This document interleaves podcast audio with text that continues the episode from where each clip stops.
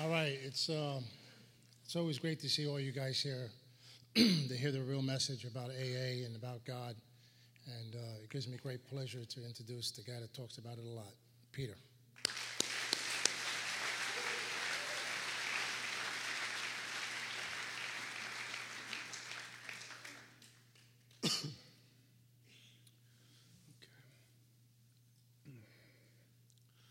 My name is Peter. I'm a recovered alcoholic.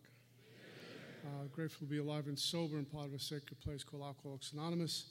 And uh, thank uh, Rachel and James for having me here. Kind invitation, having me back uh, and participate in one of these uh, talks, workshops over the next uh, six or nine months. I'm going to be here, right?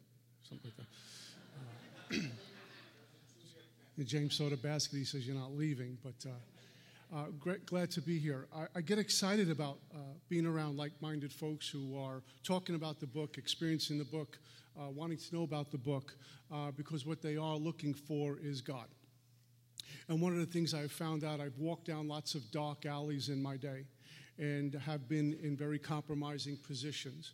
And what I was always searching for was some sort of relief, some sort of freedom, some sort of utopia, something to take me from where I am to a better place and I was drowning in a bottle of whiskey for a long time. And that boomeranged in its flight and cut me to ribbons, as Bill says in his story, and in 1988 left me at death's door. And I really thought AA, treatment, priest, my, my Catholicism, nothing would work for me. Because where I was searching, I always wound up with me anyway. And then something indescribably wonderful happened to me. Uh, the last place in the world I ever wanted to land was in Alcoholics Anonymous. And the last spirit, being, person I ever wanted to have a relationship was uh, with, rather, was with the God. And uh, but God kind of circled the wagons and placed me in Alcoholics Anonymous. And then in Alcoholics Anonymous introduces him to me. And somehow we find this relationship. I find this relationship with me and this God. And now it's the most important relationship in my life, and I love Alcoholics Anonymous. The two things that I couldn't see with my own mind, my plans and designs looked a lot different than where I am right now. But God, in His infinite mercy, took me to a place called Alcoholics Anonymous, took me from a scrap heap to a level of life better than the best I've ever known. And that's why in our meetings of Alcoholics Anonymous, we should never apologize for the glory of God, for the power of God, or the great experiences we get to have in Alcoholics Anonymous because of God. And so that's what this workshop is going to look like.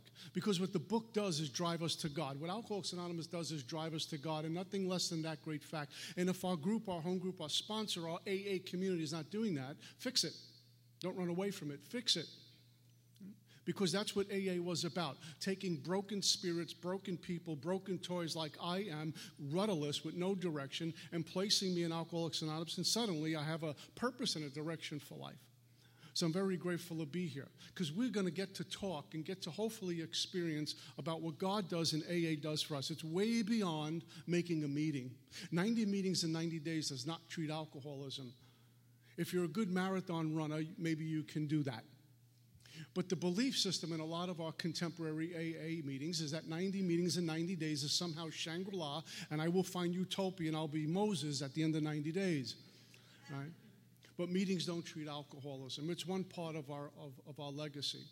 Now, some people can subscribe to making meetings, and they're great. Probably not the alcoholic described in a big book on page 21, probably real hard drinkers who can live off this camaraderie and fellowship, and they find a life that's joyous, happy, and free. But when we study our history and we look at the, the, the members of our fellowship, meeting makers get drunk and meeting makers die. Some make it. So, my question to new people are you willing to toss the dice with your life and subscribe to just making meetings when you have this in front of us, when we have the 12 and 12 waiting for us, and God is preparing a banquet for you, and God is pursuing you, and God's begging for a relationship with everyone in this room, regardless of where we've been, and we settle for just making a meeting and go home to me? Because every time I would leave a meeting, I went home to me and the hideous four horsemen rolled around in my head thinking of things to get me drunk again. So I'm very grateful to where I've been placed, but the road where I've been placed is a narrow road and a narrow gate to which we're going to walk through. It's a wide road, it's a wide gate that many pass through to destruction. It's easy to walk through that gate. It's instant gratification, it's ego, it's pride, it's all the things that I want.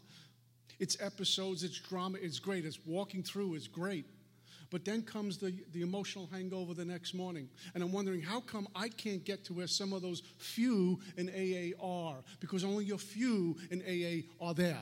When it's open to everyone, it's all inclusive, not exclusive, Alcoholics Anonymous, because it's a narrow road and a narrow gate, and only few will pass through, which means I need to be disciplined.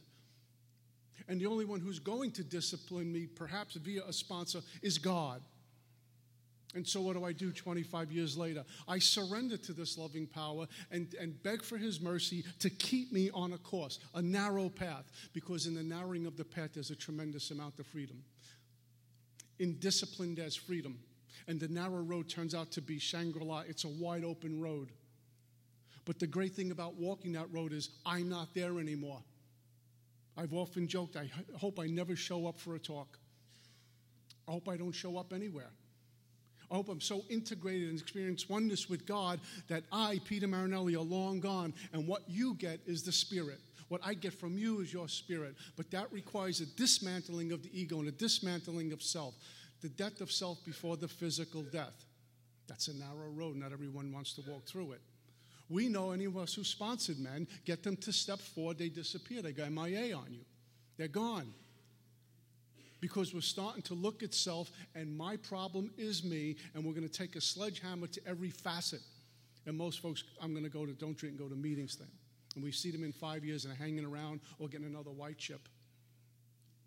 At some point, I had to take responsibility for my recovery. I didn't know what that was going to look like or where I was going to go, what that was going to entail, but I just knew I wanted to stay sober more than I wanted to get drunk, and that provided me with some spirit of going to any lengths, which this process requires.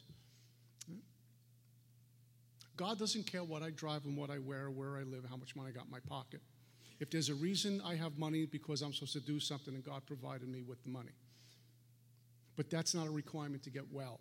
Cell phones are not a requirement to get well. I, got, I, grew, I grew up in AA with no cell phones. There's no such thing as a cell phone. Suddenly, nowadays, I need a cell phone, and then we text during a meeting. I don't get this.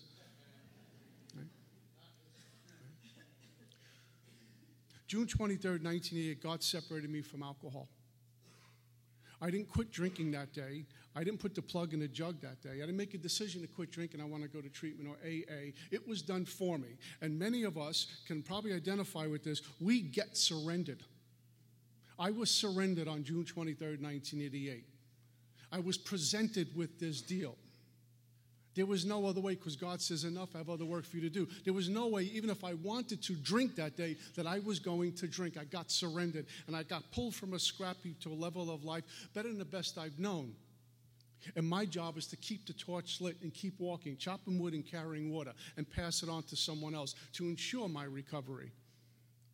I don't sponsor men to say, Those are the men I sponsor. Look at this, what a great job I'm doing. My life depends on the next newbie.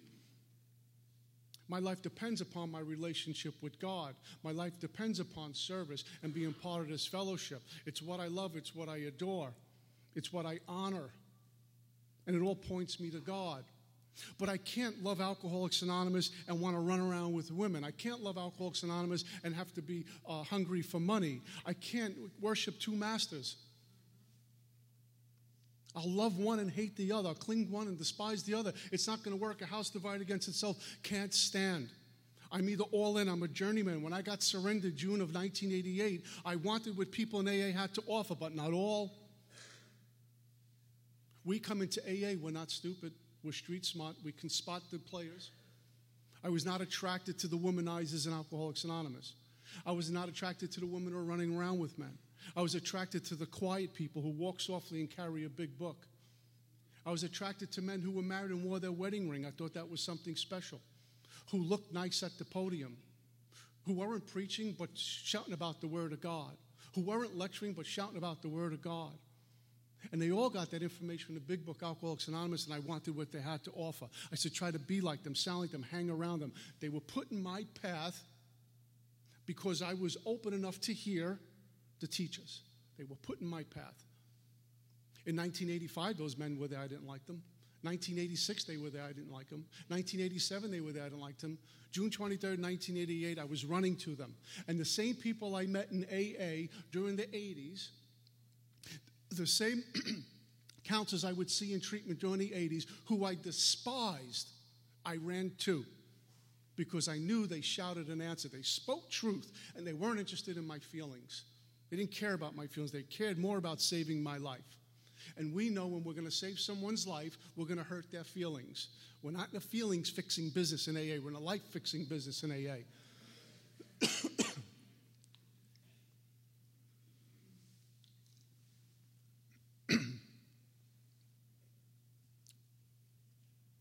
my journey in recovery didn't stop with, start with step one. A lot of beliefs is my journey started in step one. My journey started in recovery with someone else's 12 step where they bear witness for me. They were carrying the message. where they walked into a room and walked with dignity, integrity, and they were looking for a new person. That was me. I didn't look good. I didn't sound good. As my friend Mark says, I had edges. I was from the street. I mean, literally in the street. I didn't come from Park Avenue. I came out of a, an abandoned building into detox, into treatment, into AA. I didn't trust anyone. But they understood that, and I had no money, and they got that. But my journey in recovery came from men who were practicing the 12 step because I saw what they had and I wanted what they had to offer. The huge responsibility we have in AA for standing tall with the big book and talking about God because we don't know who the next person that we're going to be around that's going to ask us to help.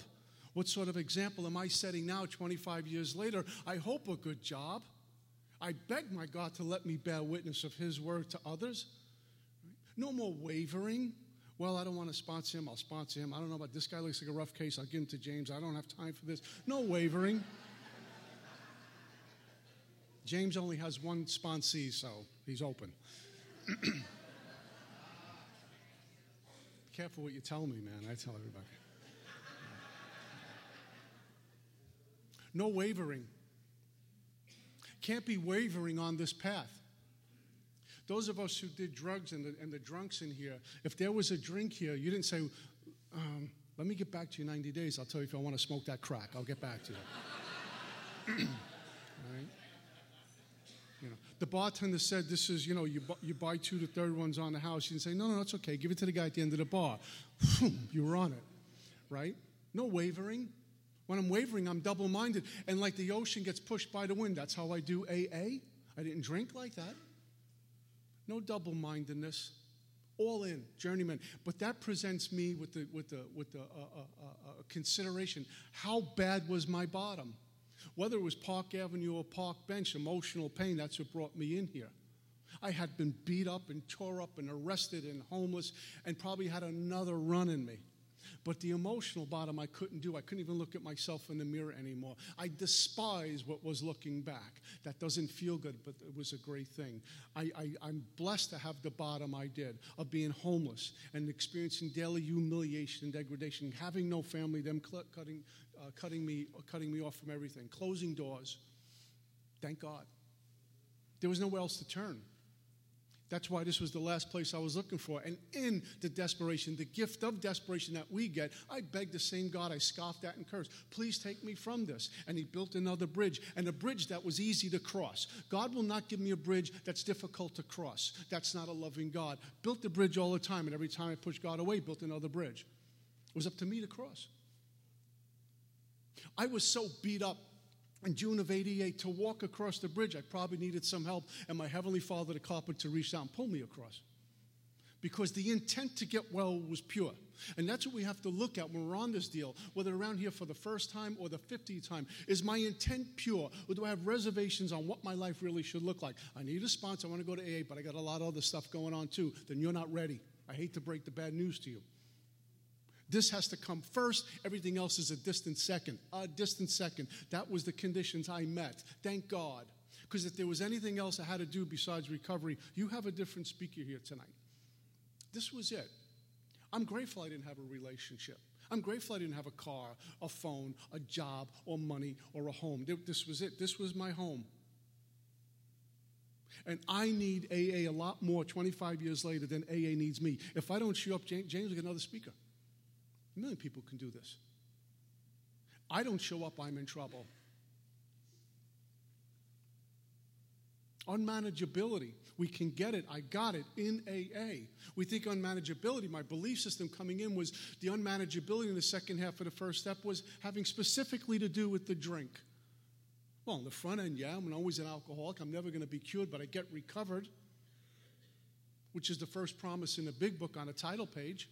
Recover. It doesn't say, listen, you're going to be recovering for the next, you know, eternity. Oh my God, give me a double now. right on a title page. But I had to be all in. So I'm grateful for all the things that were removed from me because this was it, and I locked into what was being offered to me without reservations, without a lurking notion. I was done. It doesn't mean at the beginning, by the way, that I wasn't thinking about drinking. I was thinking about drinking a lot. I'm a real alcoholic. I think about drinking when the sun comes up and the sun comes down, when I'm in a good mood or a bad mood, mostly in a bad mood. I need a drink. And somehow that obsession to drink alcohol was removed via the 12 steps which took me to God. Unmanageability in Alcoholics Anonymous, my first six months in AA, I did not look recovered. I was experiencing bouts of depression and bouts of euphoria, acting out every way you can think. Food sprees, sex sprees, money sprees, you name it, I was, it was all there. You took my medicine away, I'm left in the raw again. Drinking works. I pour drink on that, I'm okay. You put me in a corner, I won't bother you. Remove the drink, and I'm all over.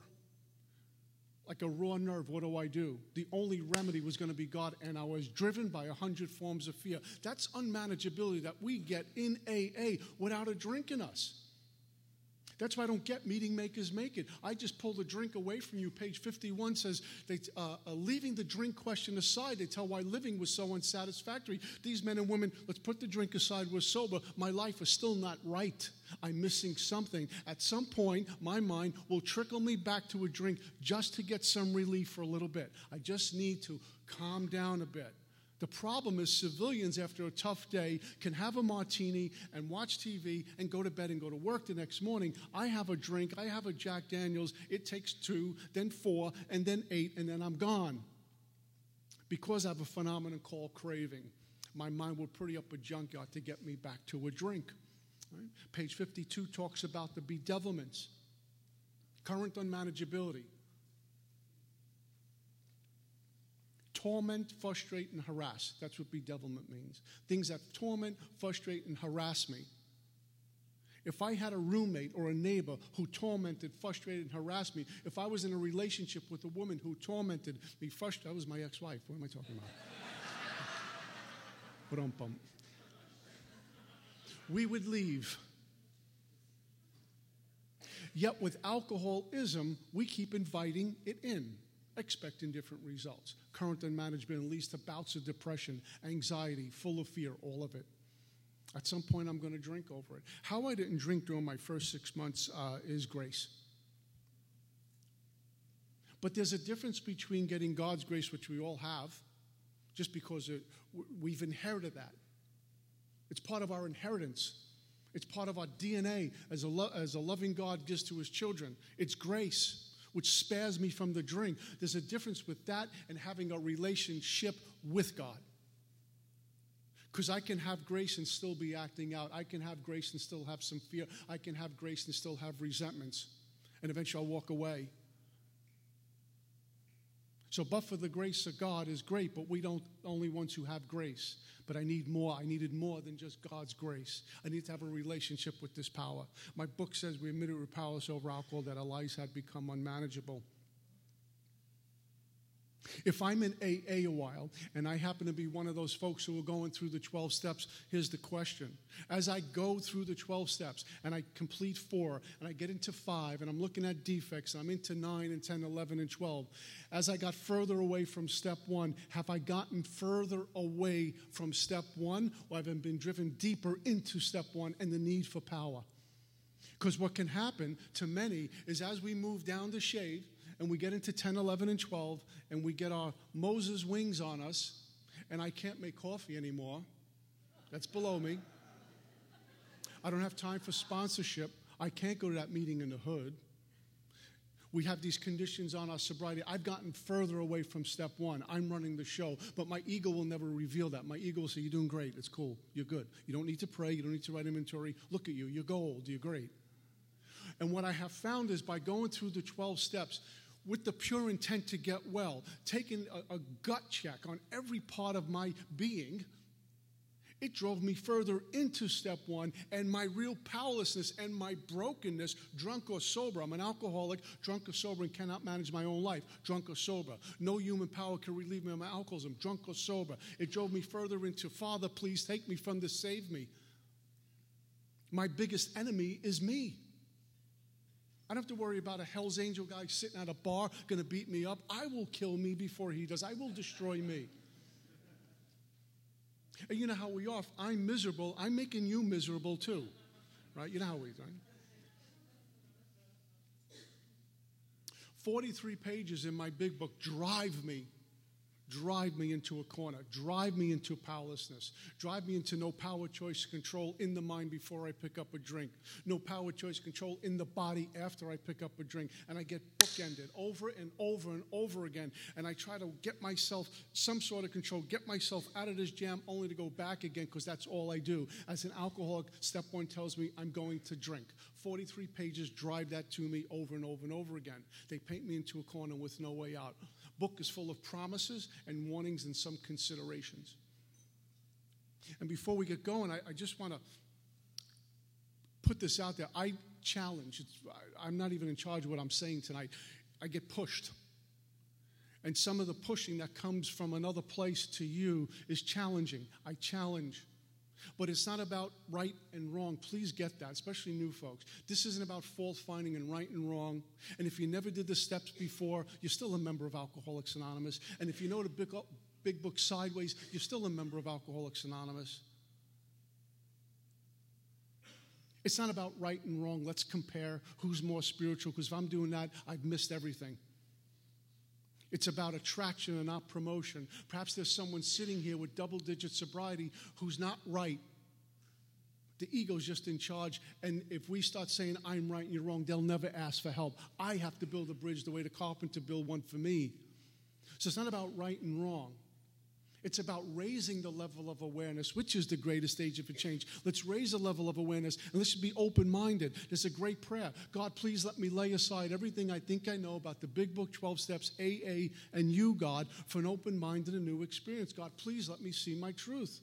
My mind's going to not let me see my truth. My mind's going to give me the truth it wants me to see. And my truth looks like this I got this false being running around.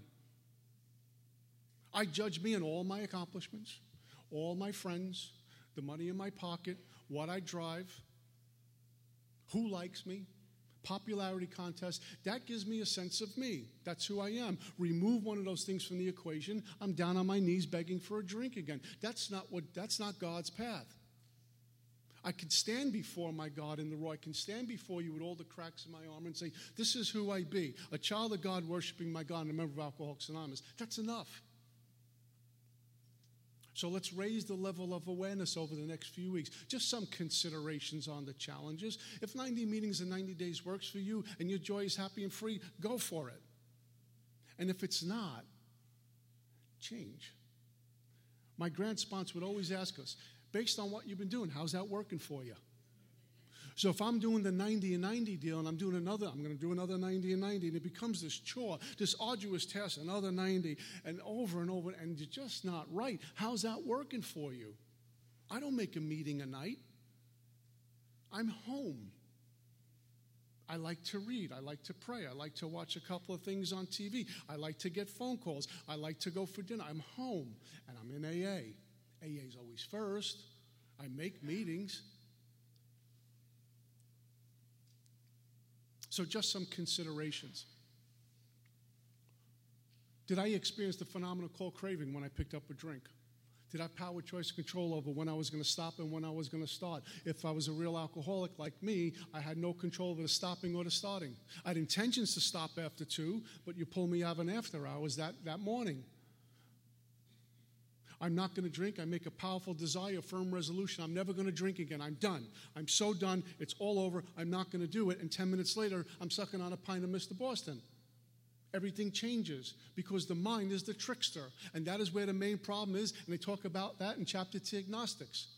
Right thinking is not going to get me sober. It didn't work for me. Positive affirmations, I try that. I remember being in treatment writing, I am a child of God. I am a good guy. What? I need a drink.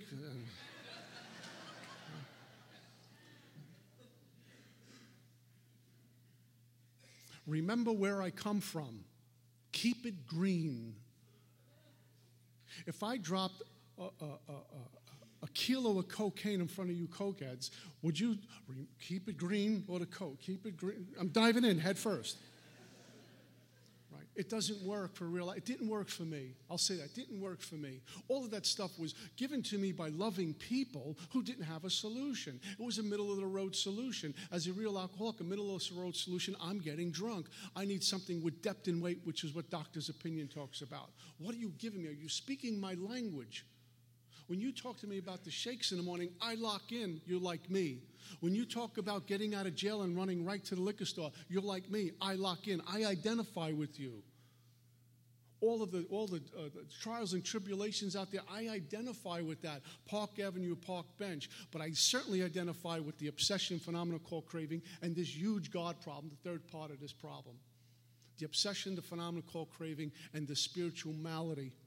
And no slogan's going to fix that. No positive thinking's going to work that fix that. No treatment center is going to fix that. It's my what I had to do is a total surrender to God. I'm done. I don't care where I go, where I live, or anything. I don't care about money. I just please I don't want to die. Those are the conditions. Narrow road. So where do I sit tonight? Perhaps I'm sitting here, I'm saying, boy, this speaker doesn't know what he's talking about. I don't identify with anything. That's okay. Maybe on the here, in here on the false you know, pretenses, you're not an alcoholic. And if we discover, because this has happened, some of us come to AA and try the 12 steps, just don't lock in. It's not because we don't want to, we're just not alcoholic. People have told us we're alcoholic because we got a bunch of DWIs that landed in treatment. Being in treatment doesn't qualify me as an alcoholic. Getting DWIs doesn't qualify me for an alcoholic. I've got all those things. What qualifies me as the real alcoholic on page 21 obsession, phenomenal craving, spiritual malady. Can I control the stopping and the starting? And only we know that at a gut level. What's frightening is we consider the meeting of AA a big book meeting. They're giving us the solution, and I see it over and over again. Folks aren't buying in. They shut down, become deaf, dumb, and blind. It, I did it. I remember sitting in treatment AA meetings, electrifying speakers would come in, and I look at my watch, I got to get out of here. You know why? They weren't boring, they weren't offensive. They were presenting the truth for me, and my ego couldn't handle it. My mind wanted no part of God or truth because that might get me well, and the ego might die. The mind might die. So we got to leave. I'll get more coffee. I got to use the restroom. I need some fresh air. I got to, day, I got to get out of here. Ease God right out. Right?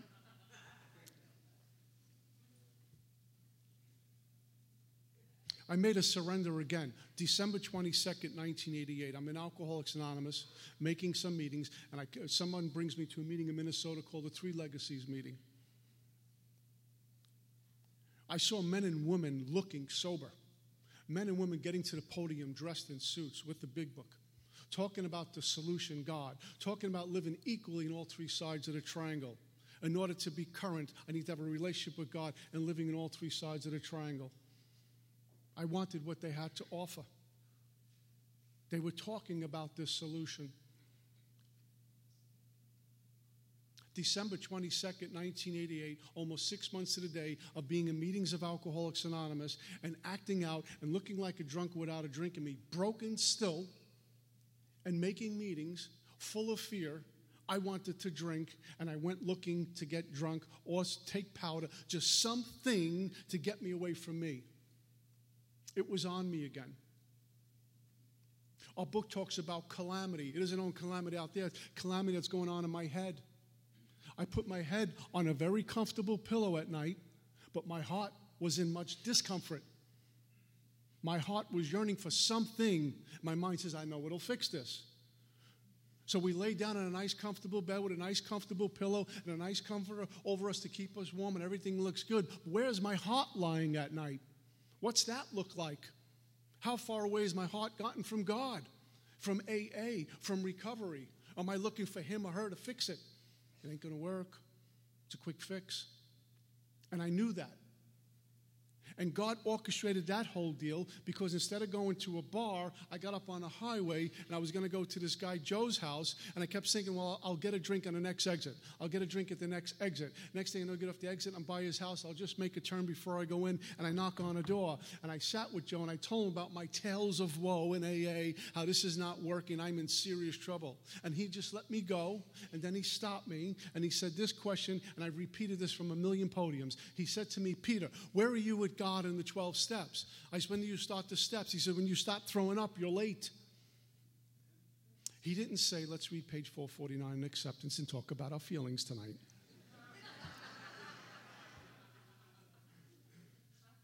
he knew I was going to get annoyed with that. He didn't care. He cut right through it. He had the armor of God and a very big sword and cut right through it, which is what we need to do at new people sometimes, or those of us been around. The ego has insulated itself. We need to go to work. No time to worry about feelings and issues. We, you're dying. That was his 12 step to me, saved my life. And we began the book. And a short time later, I came home. I was invited back home. Thank God I still have a life of invitation. And I was brought to a group called the Free Spirit Group. And this gentleman, Tony N., was there. And he was a rough character. He cursed for anything. He had very street guy. But he also had God. He didn't apologize to himself anymore. He loved AA and he was on with the facts. And I heard him give a talk one night and he sounded very much like the people at the Three Legacies meeting. And I ran to him. I said, Please, can you sponsor me? He says, No. I said, That's not the way this works. he says, You have to go home and read the preface to page 164. And he showed me in the big book where it says, We loan them a copy of this book. Now, some of us do this different ways, but he took a page right out of the book. He says, You take a week to read this or sooner. You can call me every day if you want. He said, When you're done with the reading, I'll give you some considerations if you want to continue. I finished in a few days because I wanted this guy to help me. I recognized at that point God gave me enough awareness to say, "This is this is it. This is the guy throwing out a life raft in this sea of alcohol. I'm dying here." I finished it right away, and he asked me some questions, and then we began a journey into step one, and I got to see my alcoholism. I'll share this with you. Uh, I came home from Minnesota. I have two younger brothers. I'm the big brother. I'm supposed to look out for my younger brothers. I'm supposed to provide for them, show them the ropes. If they need money, I'm the big brother. Give it to them. Open up a door for them. If they need rent money, I'll take care of you. They were doing all of that for me. And my kid brother had me sleep on his couch when I came home. but I had a sponsor. I was a member of AA. I'm doing the steps. I'm sleeping on my brother's couch. Sleeping is the key word here because I was sleeping. I wasn't wrestling, I wasn't tossing and turning. And I would wait for the next meeting and wait to get to my sponsor and say, Here, I finished my assignment. And he didn't just let me read it, we talked about it. And he pushed and he pushed and he pushed and ripped out what was in me. The process of recovery, I found out firsthand, is not about addition. We don't need anything. God is loving God has given us everything we need, all the tools we need to walk this journey that's already been laid out for me. It's about subtraction, it's about removal that we get well and we go home. The process of recovery is about us going home. I didn't need a drink when I was three. I was innocent, like all of us. We return, even in our brokenness, to that place of purity, honesty, unselfishness, and love. That's what God has provided for us, and I've trashed it. I'm going to go back. It took some work. In Vision for You, it says patience, willingness, and labor. Labor, last I checked, is work. Bringing a shovel to the mountain, start digging. I'm going to get dirty and sweaty and some blisters. So what? I'm going to have utopia as soon as I'm done. And the conversion is I want to give it to you. I'm compelled to pass it on and bear witness for another drunk. That's what Tony and all my sponsors, Mark and Mickey, do now for me. And we began.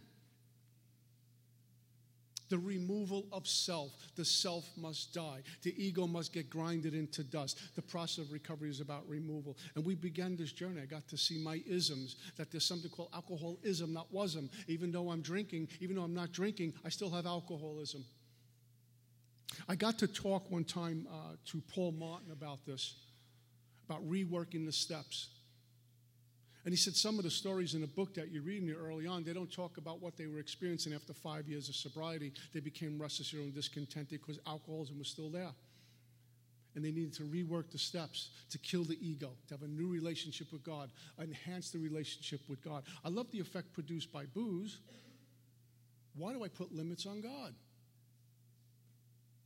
Am I restless and discontented in AA? I better get God.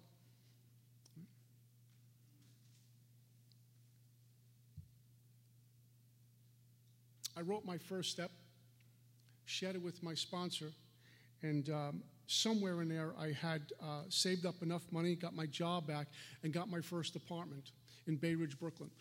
Little studio apartment, um, no furniture, no telephone, no coffee pot, no food, no toiletries. It was a room. That's how I moved in.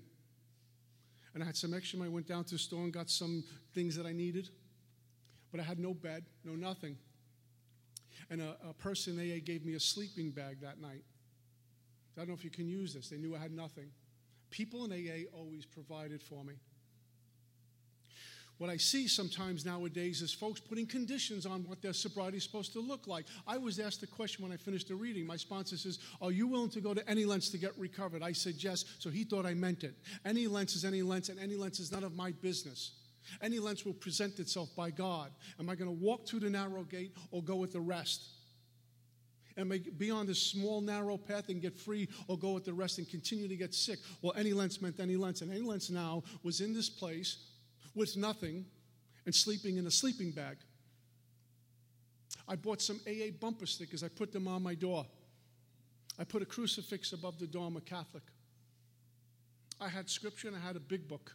I had a sponsor. I, had a member, I was a member of Alcoholics Anonymous, and I was above ground sucking air and sober. I slept that night in paradise. It was the best night I had in years. I didn't know what tomorrow was going to bring. I didn't know if I was going to be working again. I had no clue. There were no attachments to him, her, it. No external conditions were at play. It was me and God and my sponsor in AA. That's enough. I was full every night. My belly was full. Can we be full? Can our belly be full? Can I be grateful when I have nothing? Can I be grateful when my belly's empty? Can I be grateful when I have no money in my pocket?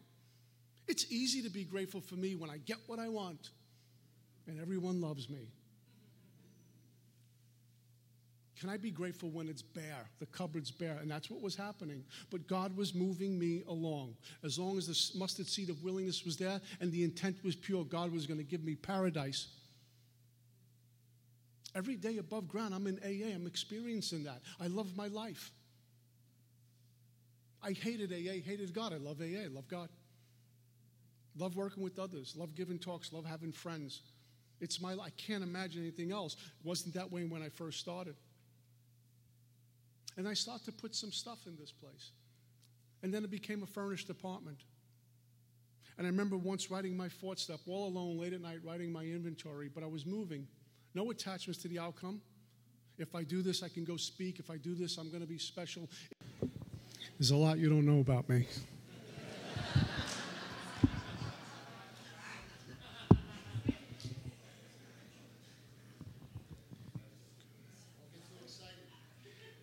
Was doing 11 step one time in Wisconsin, 11 step lecture, and the, the lights started flickering in and out.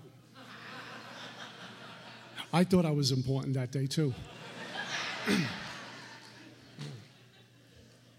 felt very spiritual when I was done.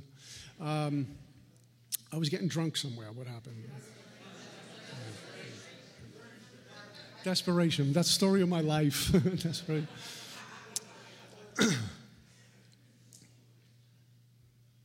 I was writing this fourth step one night, and um, the gift of desperation, just to complete it, not to be special or popular. There were no attachments. I was given an assignment, I did it. I wanted to be sober more than I wanted to get drunk. But it all started with step one. The further we get, get away from step one, am I getting further away from step one? I have a step two problem, I got a step one problem. Can't make a decision in three. We say we keep taking our will back. I got a step one problem. Can't write inventory, given instructions. You have a sponsor. We see the big book. We're following instructions. No pad and pen. We're doing everything we're supposed to. Can't write step four. I got a step one problem. Can't complete amends for whatever reason. I have instructions on how to do amends. I know the people I'm supposed to go see, and I'm not doing it. I have a step one problem. Falling short in 10 and 11, have a step one problem. Not sponsoring anyone, I have a step one problem. I speak for myself here.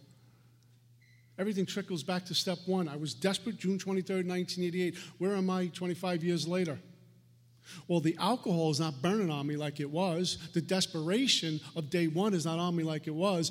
But the chase to get God, the desperation to get right with God, to know more of my God is certainly there because our book tells us the problem will be removed and we will outgrow fear.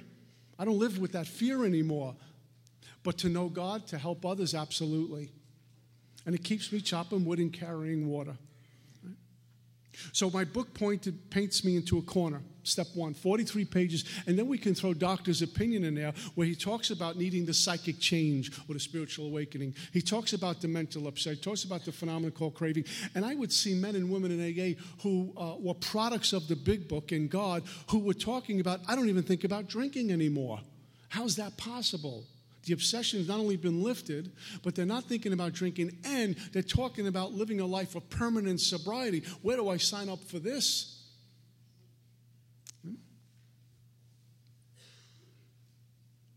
Step one tells me I'm going to drink regardless of my best intentions. Where do I go? Which is exactly what the book wants. Chapter three, more about alcoholism. If we didn't get it, they're going to talk more about it. And, and 23 to 43 in our book is specifically aimed at the mind because that's the troublemaker. That is the predator. My mind is my enemy. And God will take me from where I am to, you know, outside my comfort level into the middle of the desert and have me look eyeball to eyeball with my own demons. And what it was was me and my mind. What am I going to do about it now? The only place I could go was drink and die or find God. Expect, accept spiritual health or go on to the bitter end, is what my book talks about. Trying to blot out that intolerable situation as best I could. Give me another one, give me another one, give me all hours, just keep going. At the end, for me, I was drinking just to survive. It wasn't about good times. And God forbid I should sober up for a moment and deal with me. Step one is about facing my, my demons. And then they said, well, we have a solution. Chapter called as a solution, right? They throw it, they talk about, they just give us a taste of what that's going to look like, but they're clear in that chapter about the great fact and nothing less than this that we will have deep and effective spiritual experiences which will revolutionize my entire life. Everything I walked in here with will flip. The way I see, the way I speak, the way I hear, who I be will flip and God's doing the flipping. Everything I came in here with has to be lost. Lost. Everything has to be lost. In finding God, less self, more God. More self, less God. What am I going to do? Step two, they pointed, they, they gave me a solution. That I'm going to get to a place, came to believe that a power greater than me could restore me to sanity, wholeness of mind, truth, God. And when my will's aligned with this power and God's doing my thinking for me, I don't have time to be thinking about a drink because I have a, a, a, a walk to do. It's an arrival. There's a point where we'll get to experience this power greater than me that's going to restore me to wholeness of mind. Sanity. The insanity for me was not what happened to me when I'm on a drunk.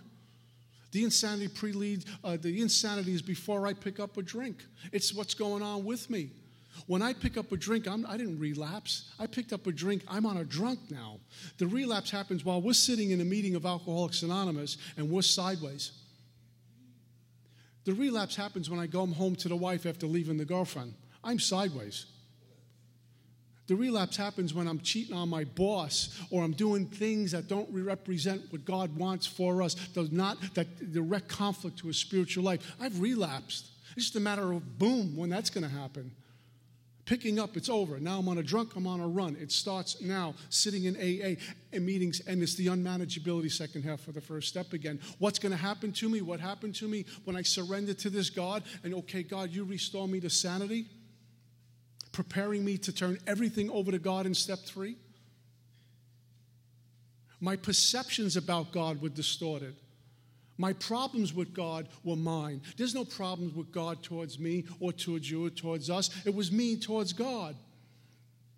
So I had to get a new set of conceptions and ideas about this God. And I was a God fighter. So they told me simple things G, O, D, good orderly direction from a group of drunks. The meetings were my higher power at the beginning. And that was enough to get me catapulted to experience a oneness with my own God. Turns out a bunch of years later, the same God I grew up with, just a whole different set of conceptions. Not a punishing God anymore, not a damning God. In fact, it's not even a fair God. My belief system, well, God is fair. Really? If God was a fair God, I would not be here tonight based on the nonsense I did. Fair God is all the people, the civilians out there who were doing good, who were doing the right thing, they get Shangri La. Look at your track record, keep going. Pete Marinelli, hold on a second. I got your chart. right? Fair God means I do good, I get there. I know someone who went to the cross for guys like me. But in all loving God, no opposite. Ah, different instantly forgiven. Let's turn the page and keep walking. An all love, no opposite God that I can get because when I came to AA, that's what I was experiencing. They didn't care where I had been and what I had become. They just said, Welcome, we're here for you. They were representing God. They were representing the glory of God in the sacred rooms of Alcoholics Anonymous. Group of junks, good holy direction. Okay, I can get that. You're real. You're tangible. I can have coffee with you. You can take me home. You can give me some direction. You'll pick me up tomorrow. This guy's here. I get it. And then it connected. He's working for God. We're agents for God effective agents for God. We represent God. How cool is this? He could have gave this message to anyone great minds in the world, prophetic people. I'm going to give it to another drunk. Because we know loneliness as few do. We know what it's like being down there, and he gave us a way out. Jacob's ladder, follow me, let's go. Hmm? What a good deal. But it was an arrival. There were some conditions to be met, there were some requirements that I had to meet, besides the requirement of being a member of AA. Chop wood, carry water. So I had a conception of God at the beginning that was a group of junks for good orderly direction. Somewhere after the decision in three, somewhere in four through nine, something happened on his time, not mine, where I felt the oneness and the nearness of my Creator, which is what the fifth step promises talk about. There wasn't me and God, there was God. And I was a part of that equation. And then I start to recognize you're part of the same equation. We're connected. Like it or not, we're connected. We come from the same God. Whatever your God is, the same God. And He put us in AA. How am I doing? Am I bearing witness for someone who's sick and suffering with one day or 20 years? That's the great news we shout in the meetings of Alcoholics Anonymous about God and AA, the 12 steps in AA, our big book, and our sacred fellowship, which for me was a band aid on an open wound when I got here. I had nothing. I was embarrassing to look at. And AA said, just come in, sit down with us. We're going to take you to a diner too. They didn't care what I looked like. You're with us now. We got you. We're going to hold you up. We're going to carry you, which is what they did. All for fun and for free. What a place. Hmm? That's all I got. Peace.